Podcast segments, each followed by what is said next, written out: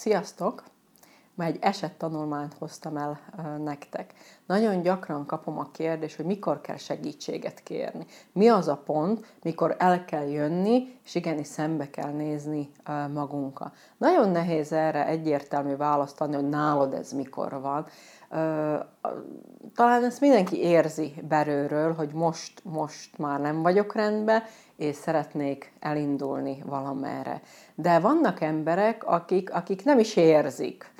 Tehát megszokták a, a mókuskereket, és csak úgy élnek a kis szürke, szürke világokba, és, és mégis egyszer csak találkoznak ezzel az úsz látásmóddal, találkoznak, útjukba jön a, a tudatosság, és elindulnak.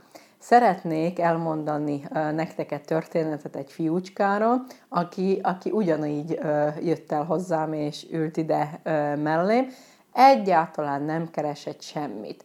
Nem kereste a tudatosságot, érezte, hogy lehet, hogy valami nincs rendben, de viszont nagyon szeretett konferenciákra járni, meg előadásokra. Tehát az volt a hobbija, hogy bármilyen előadás, bármilyen technika vagy új módszer jött a piacra, ő mindent szeretett meghallgatni. Így került el az én előadásomra is, ahol mikor megszólítottam őt, akkor, hogy miért jött el, csak annyit válaszolt, hogy ő marketingileg szeretné fölmérni, hogy mások miért jönnek el ilyen előadásra. Tehát kaptam egy nagyon nevetséges választ, amit természetesen elfogadtam, és úgy reagáltam le, hogy tessék megtapsolni az urat, aki, aki eljött, ugyanis nagyon kevés volt a férfi, és több volt a hölgy azon az előadáson. De mi történt? Mire befejeztem az előadást és hazaértem, az e-mailemen ott volt egy megrendelés személyes konzultációra, egy találkozóra. És azzal jött ez a ifjú úriember 33 évesen, hogy ő a barátnőjét szeretné hozzám befizetni. És mondtam azt, amit mindenkinek el is szoktam mondani, hogy ha a barátnő nem akar jönni, akkor nem szabad senkit se kényszeríteni. De ha mivel már ő most eljött, és, és befizette a személyes konzultációt, akkor, akkor beszélgessünk. És kiderült, hogy 8 éves korában tragédia folytán elveszítette a szüleit. Tehát egy veszekedés következménye az lett, hogy a édesapja megfújtotta az édesanyját, utána végzett a saját életével is. Nyolc éves korában a fiú eltemette a szüleit, és a nagymamánál élt. Elkezdtem vele foglalkozni, és elmondta, hogy évek hosszú során pszichológusok foglalkoztak vele, ezért járt el technikákat és módszereket hallgatni, hogy, hogy hát ha megkapja a választ arra, hogy miért történt ez így. De ami a lényeg, hogy 8 éves korától 33 éves koráig a nagymama ö, magához vette, és, és ott lakott a, a, a nagyszülőkkel. Azt gondolta, hogy a életében minden rendben van. Hát olyan szürke, úgy el vagyok, de valójában, amit én láttam, az az, hogy 33 évesen nyugdíjas életet élt. Miért? Ugyanis a szülei után a nagymama és a nagypapa életmódja lett neki a minta. 33 évesen nyugdíjas módjára ért, tehát korán kelt mind a nyugdíjasok, utána egy kicsit dolgozott, utána sétált, spórolgatott úgy, ahogy mamától, papától ö, megtanulta, rendbe is lett volna az élete, de a magánélet, a, a lány nem jelent meg az életbe. Vagyis, ha megjelent, akkor sosem működött. És mikor megkérdeztem, hogy mondd már nekem, hogy miért nem működik, mi a, tehát jön a lány, és utána mi történik, és nagyon szépen elmesélte, hogy mindig, amikor valakivel megismerkedik, akkor utána elküldi őt vagy természetgyógyász, hogy vagy orvoshoz, hogy vizsgáltassa ki magát, hogy biztos rendben van. Tehát gyönyörűen láttam, hogy a fiú a lányt azonnal meg akarja menteni. Ő természetesen ezt tudattalanul csinálta, nem volt tudatában annak, hogy ezt miért csinálja. És mikor átvettük a generációs vonalat, és mikor beszélgettünk, és eljutottunk ahhoz a naphoz, hogy mit ét át, mikor a szüleit eltemették, akkor azt mondta, hogy elveszítettem a anyut. Tehát amit én ott abba a pillanatban megláttam, az az, hogy elveszítette a nőt.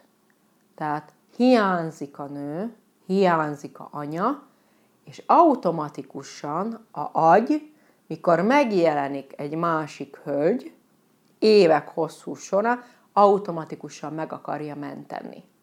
Mivel ő fiúnak született le, és fiúként azzal a generációs vonallal él, hogy a fiú bántotta, tehát a édesapja bántotta az édesanyját, ezért teljes mértékben elnyomta a férfiasságát. Ezek voltak azok a pontok, amit nekem a fiatalemberrel tudatosítani kellett. Elkezdte látni az életet másképpen.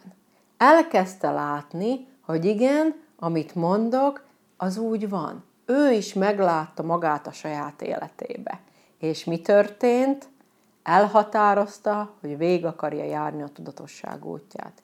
Eljött az összes előadásomra, ami attól a perctől kezdve volt az első találkozásunk után, tehát a személyes konzultációk után részt vett a háromnapos tanfolyamon, utána a hétnapos elvonuláson, és büszkén mondhatom el, és nagyon-nagyon büszke vagyok rá, hogy egy teljesen más minőségű életet él.